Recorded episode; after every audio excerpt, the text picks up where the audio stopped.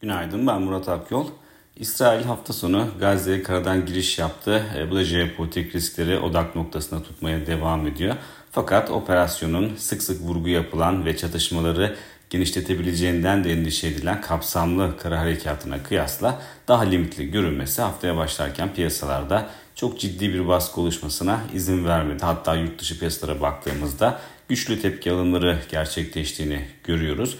Bölgedeki gelişmeleri yakından izlemeye devam ediyor piyasalar ama bir yandan da artık yavaş yavaş e, makroekonomiye odaklanmaya başlıyoruz. Bu kapsamda iki gün sürecek olan FED toplantısı bugün başlıyor.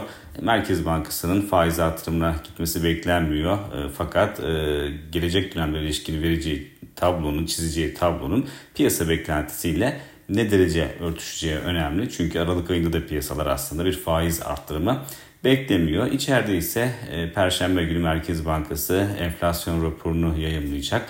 Orada da hem enflasyon tahminleri önemli hem de Merkez Bankası e, zaman zaman bu raporla birlikte gelecek dönemlerde izleyebileceği para politikasına dair de sinyaller veriyor.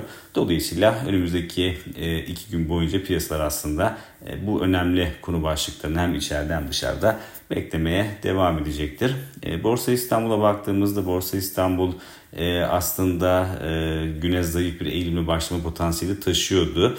Fakat yurt dışı piyasaları piyasaların e, tepki alımlarıyla güç kazanması endeksin de e, bu baskıdan e, belirgin şekilde hızlı bir şekilde e, sıyrılmasını sağladı. Günün sonunda çok önemli bir değişim yoktu ama endeksin baskıyı atlatması burada önemliydi. Teknik açıdan bakmak gerekirse sık sık vurguladığımız seviye 7400 seviyesi.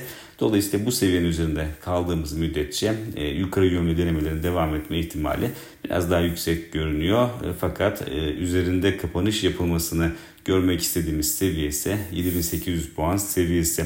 E, bugünün en önemli konu başlıklarından bir tanesi e, kabine toplantısı. Aslında son kabine toplantısı 9 Ekim'de yapılmıştı ve normal takvime göre 15 günde bir yapılması gerekiyordu. Yani aslında geçen hafta bir kabine toplantısının yapılması gerekirdi. O yapılmadı. Dolayısıyla bu hafta e, bugün bu toplantının yapılması bekleniyor saat 15.30'da. Dolayısıyla gerçekleşmesi durumunda toplantının hemen ardından Cumhurbaşkanı Erdoğan'ın vereceği mesajları piyasalar yakından takip edecektir.